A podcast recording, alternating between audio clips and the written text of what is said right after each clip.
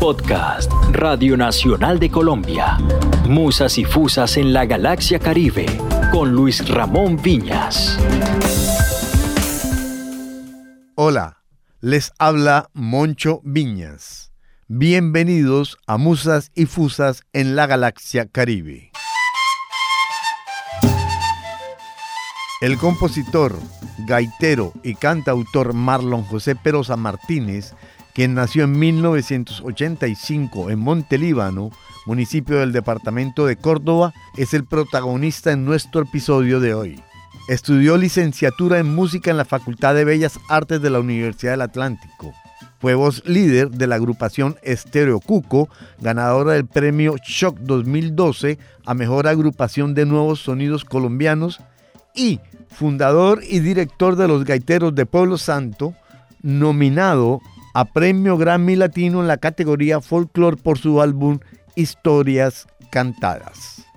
Es autor de más de 100 composiciones. En la actualidad, se desempeña como orientador pedagógico en el programa de Casas Distritales de Cultura y coordinador del programa Tierra Mágica Ancestral de la Fundación Paisajes Sonoros, en donde desarrolla estrategias para la enseñanza de la música tradicional en poblaciones vulnerables.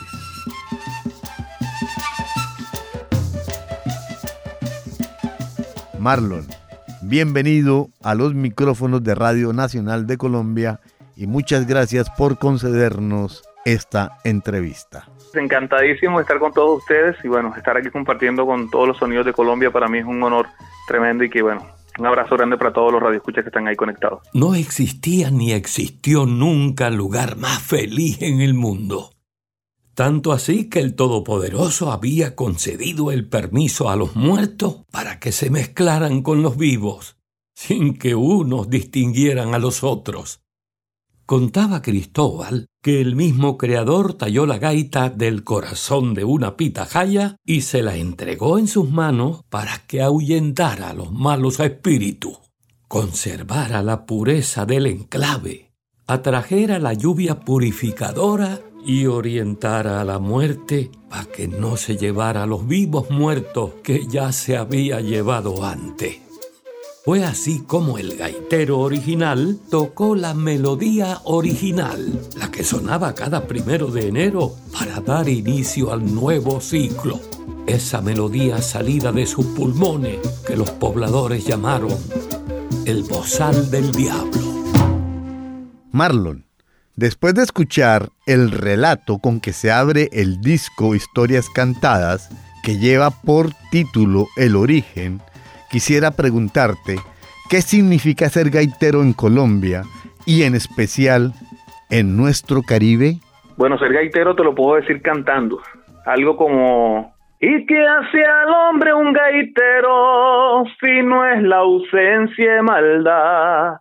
y el delirio de la muerte que viene como sombra disfrazada, envidiosa del designio del trozo de humanidad que solo encuentra en la gaita la flor de la eternidad. Eso es ser un poco gaitero, un poco de, dedicar una vida a un instrumento que, que es nuestro, que es propio, trabajar por la identidad, no desapegarnos de, cómo suena Colombia, de cómo suena el Caribe. Y bueno, a veces es un poco difícil, es un poco duro porque la mayoría de los gaiteros pues tienen esto como, como un hobby ya que no, no permiten en cierta manera vivir de ello. Pero es nuestra lucha, yo creo que es la bandera que hemos tomado algunos de nosotros y más en especial en nuestra agrupación de seguir representando nuestros sonidos y poder vivir dignamente de esto. Y esa lucha de la que hablas, eh, se viene cimentando, se viene desarrollando desde la infancia? Sí, totalmente. Yo creo que yo soy un convencido de que uno debe vivir de la vocación, eh, de lo que te hace feliz. No sé si justamente son la misma cosa, si vocación es eso, pero a mí hacer música de gaita, tocar música de gaita es lo que verdaderamente me hace feliz, me siento pleno haciendo eh, y creo que uno debe, debe en la vida pues vivir de ello, vivir de lo que te hace realmente feliz, porque lo que se hace con amor, definitivamente la gente lo siente y, siempre pues van a traer buenos resultados cuando haces lo que quieres. Marlon, tu infancia y adolescencia transcurrieron en tu pueblo natal. ¿Qué música se escuchaba en el entorno geográfico, es decir, en el ambiente y en particular en el familiar?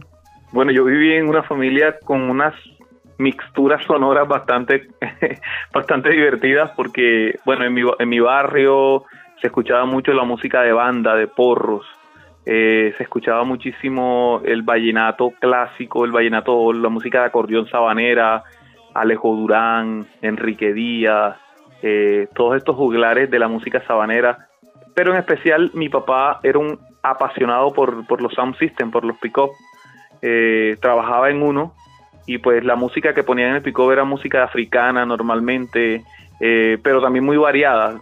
alcanzaban a poner hasta los éxitos de Michael Jackson, hasta los de Diomedes Díaz. Eh, era muy apasionado por la música, tenía recuerdo que tenía pues como una, estantería de muchos vinilos, de muchos LP.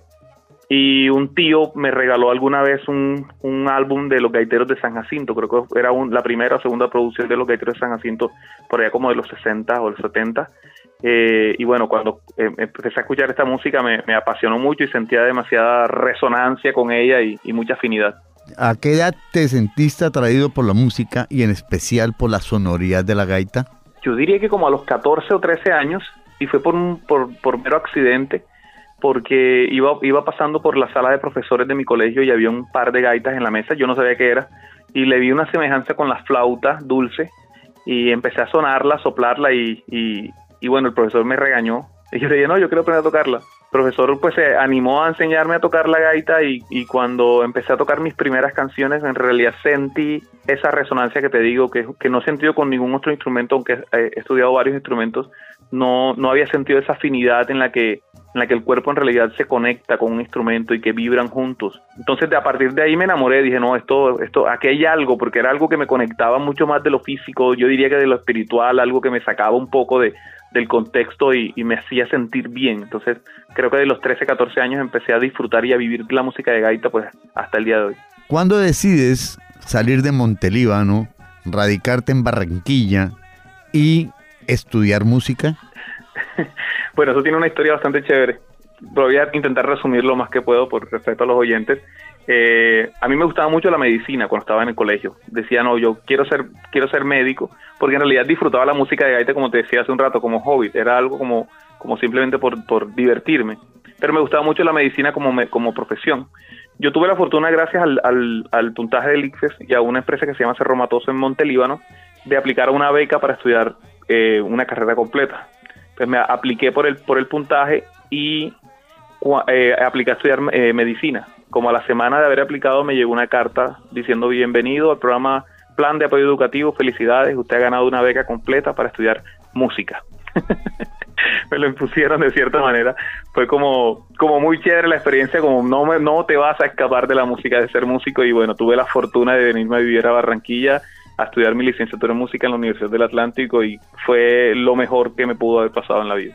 Cuando ingresas a la Universidad del Atlántico a estudiar música, ¿desarrollaste paralelamente alguna actividad musical con algún grupo en particular? Bueno, yo llegué a un grupo de amigos. Yo creo que también eso también eh, ayuda a que uno decida qué camino tomar en la música. Hay tantas variables, tantas variantes, tantas ramas. Y el grupo de amigos de la universidad que conocí eran pelados algunos muy bohemios, otros muy alternativos. Entonces empezamos como a, hacernos amigos, pero ellos tenían su, su rollo con el rock, tenían su rollo como con otras músicas que yo nunca había escuchado, que nunca había como me había adentrado, pero yo seguía, seguía siendo ese elemento del pueblo, ese elemento de la música tradicional, de mi voz, de mi, de mi voz campesina, por decirlo así. Eh, empezamos a hacer fusiones, a jugar con eso. Ellos respetaron mucho mi esencia, yo respeté mucho su esencia empezamos a hacer fusiones. Eh, estuve con un grupo que se llamaba New Plantación, eh, Bohemian Club, también se llamaban como nuestros primeros intentos. Y luego me encontré con un pocotón de locos que, que, tenían como la misma visión de mezclar músicas tradicionales con urbano y electrónica. uno de ellos se llamaba DJ Tete, el otro Andrew Malandrio, Andrés Gutiérrez, que es un baterista excepcional y con ellos decidimos arriesgarnos a armar nuestra primera banda en serio. y esa banda fue Estereo Cuco. ¿En qué año nació esa agrupación aproximadamente? Estereo Cuco nació en el 2010 aproximadamente. En el 2010 hicimos un primer sencillo que se llamó Puro Guachu Guachu. Alguien como que se les filtró y lo subieron a YouTube y resulta que empezó a tener muchas reproducciones y, y a la gente empezó a gustarle y nosotros dijimos como, bueno, epa, por aquí hay algo chévere que nos puede como eh, poner a, hacer más música y, decidimos pues continuar la banda y a los dos años, en el 2012, tuvimos el premio de premio Shock a Mejor Agrupación de Nuevos Sonidos Colombianos. Marlon, ¿en qué año decides crear tu segunda agrupación bautizada como Los Gaiteros de Pueblo Santo? Yo inicié tocando la gaita en grupos de danza, en especial la Corporación Folclórica Estefanía Caicedo acá en Barranquilla.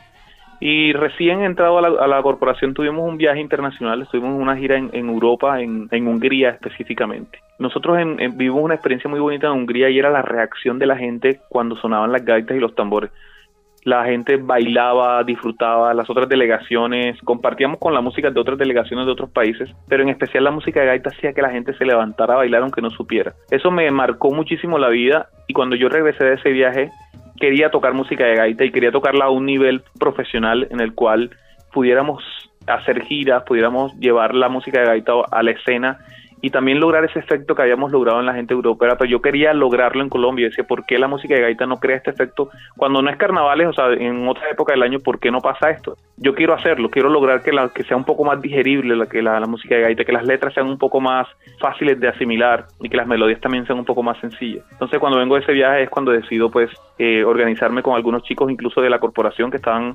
paralelamente al grupo folclórico de la, de la corporación y fundar eh, Pueblo Santo. Ahora quisiera que nos contaras cuándo creaste tu agrupación, qué nombre le diste y por qué. Bueno, la agrupación ya tiene más de 12 años, está rayando los 15 años más o menos en el proceso de la construcción y de encontrar como las personas indicadas. Y se le dio el, nombre de Pueblo Santo porque justamente fue una canción que escribí que describía un lugar mágico que cuando sonaban las gaitas y los tambores Dios le daba permiso a los vivos y a los muertos para que se mezclaran, pero sin que ellos supieran quiénes eran los otros. Entonces a partir de ahí me pareció tan interesante que quisimos adoptar el nombre de la canción como nombre de la agrupación, Pueblo Santo. Pueblo Santo podría ser similar a lo que en sus novelas Gabriel García Márquez llamó Macondo. Bueno, yo creo que es indiscutible la, influencia que existe de Gabo en, en toda la literatura y todo el, la, el imaginario caribe, o más bien todo el imaginario caribe que influencia a Gabo. Entonces creo que sí podría tener algún tipo de similitud, solamente que, que, bueno, este, este pueblo mágico es un pueblo que, que trasciende en, el imaginario también y que también se convierte en un universo pues eh, autónomo. Marlon, 10 años lleva transitando esta agrupación, digamos, por festivales, espacios públicos, presentaciones en diversos escenarios. ¿Por qué se demoró tanto en publicar su primera producción discográfica? Bueno, hay dos elementos. Uno es el elemento económico, que un trabajo con la calidad que yo soñaba y con la que esperábamos hacer no se hace con dos pesos. Eh, y también porque queríamos que estuvieran los elementos humanos eh, y artísticos posibles para que fuese un trabajo de calidad. Creo que tratamos también en encontrar el equipo, eh, encontrar también como em, el concepto claro y además que las canciones tuvieran el hilo conductor perfecto, que pudiera integrar muchas piezas también con las historias. Fue también un trabajo de mucha depuración y de mucha construcción, de hacer muchísimas canciones que son alrededor de entre 80 y 100 canciones que hay que conforman este universo y poder escoger entonces entre ese ese montón de, temas, de piezas, escoger las, las, las, correctas para que el álbum saliera como justamente lo soñábamos. Entonces creo que por eso eh, nos tomó tanto tiempo, eh, uno, armar el concepto claro y definido de cómo queríamos y dos, eh, encontrar los recursos humanos y económicos para que saliera un trabajo de calidad. ¿Este disco fue producido en el 2020 o en el 2019?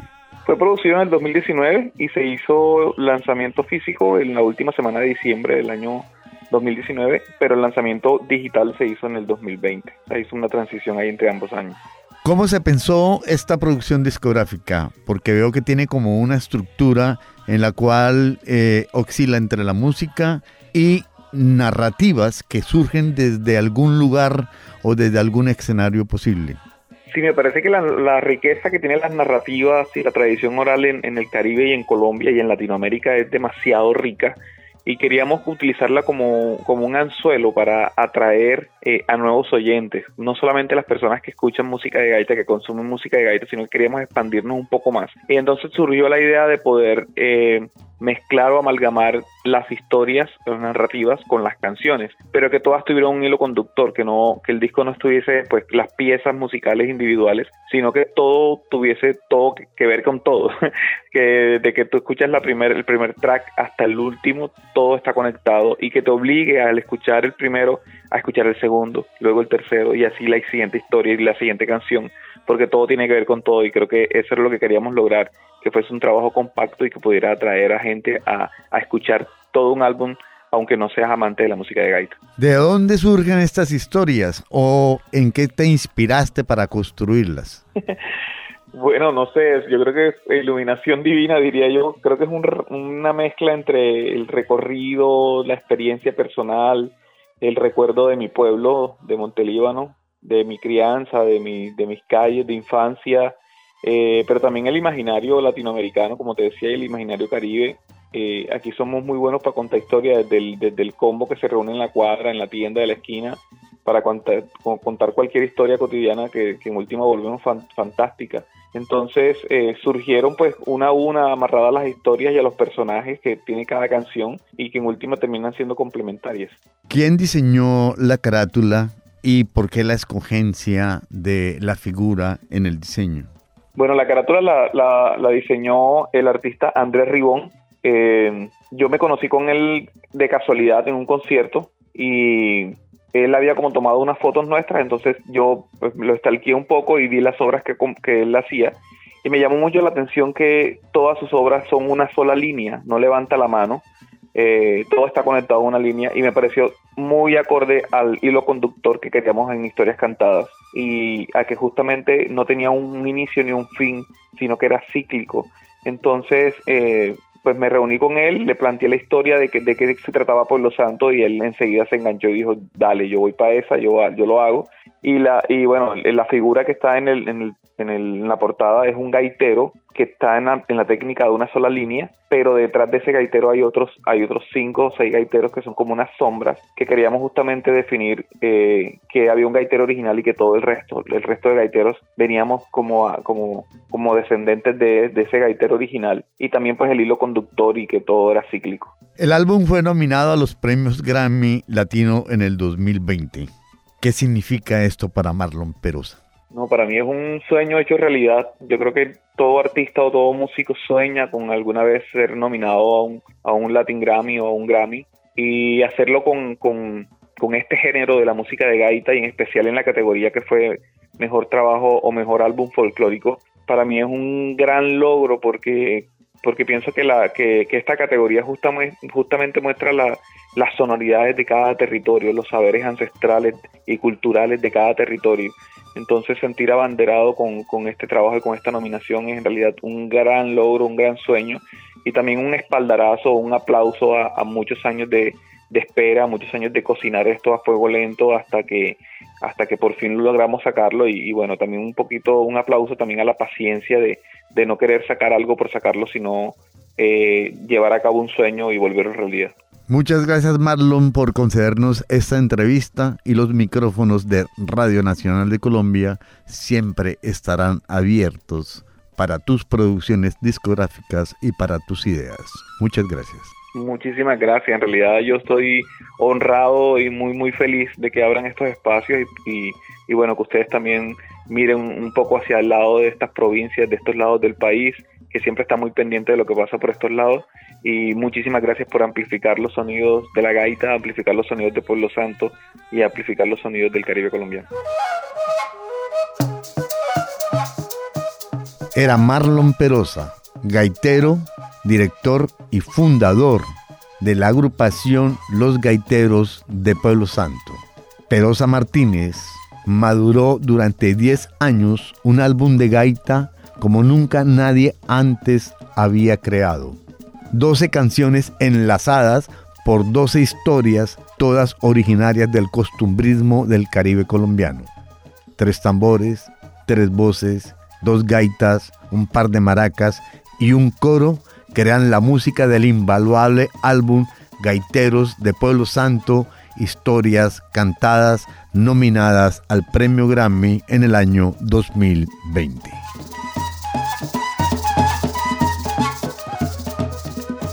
Este podcast fue producido por Marlon Natera en la producción y quien les habla, Moncho Viñas, en la musicalización y realización.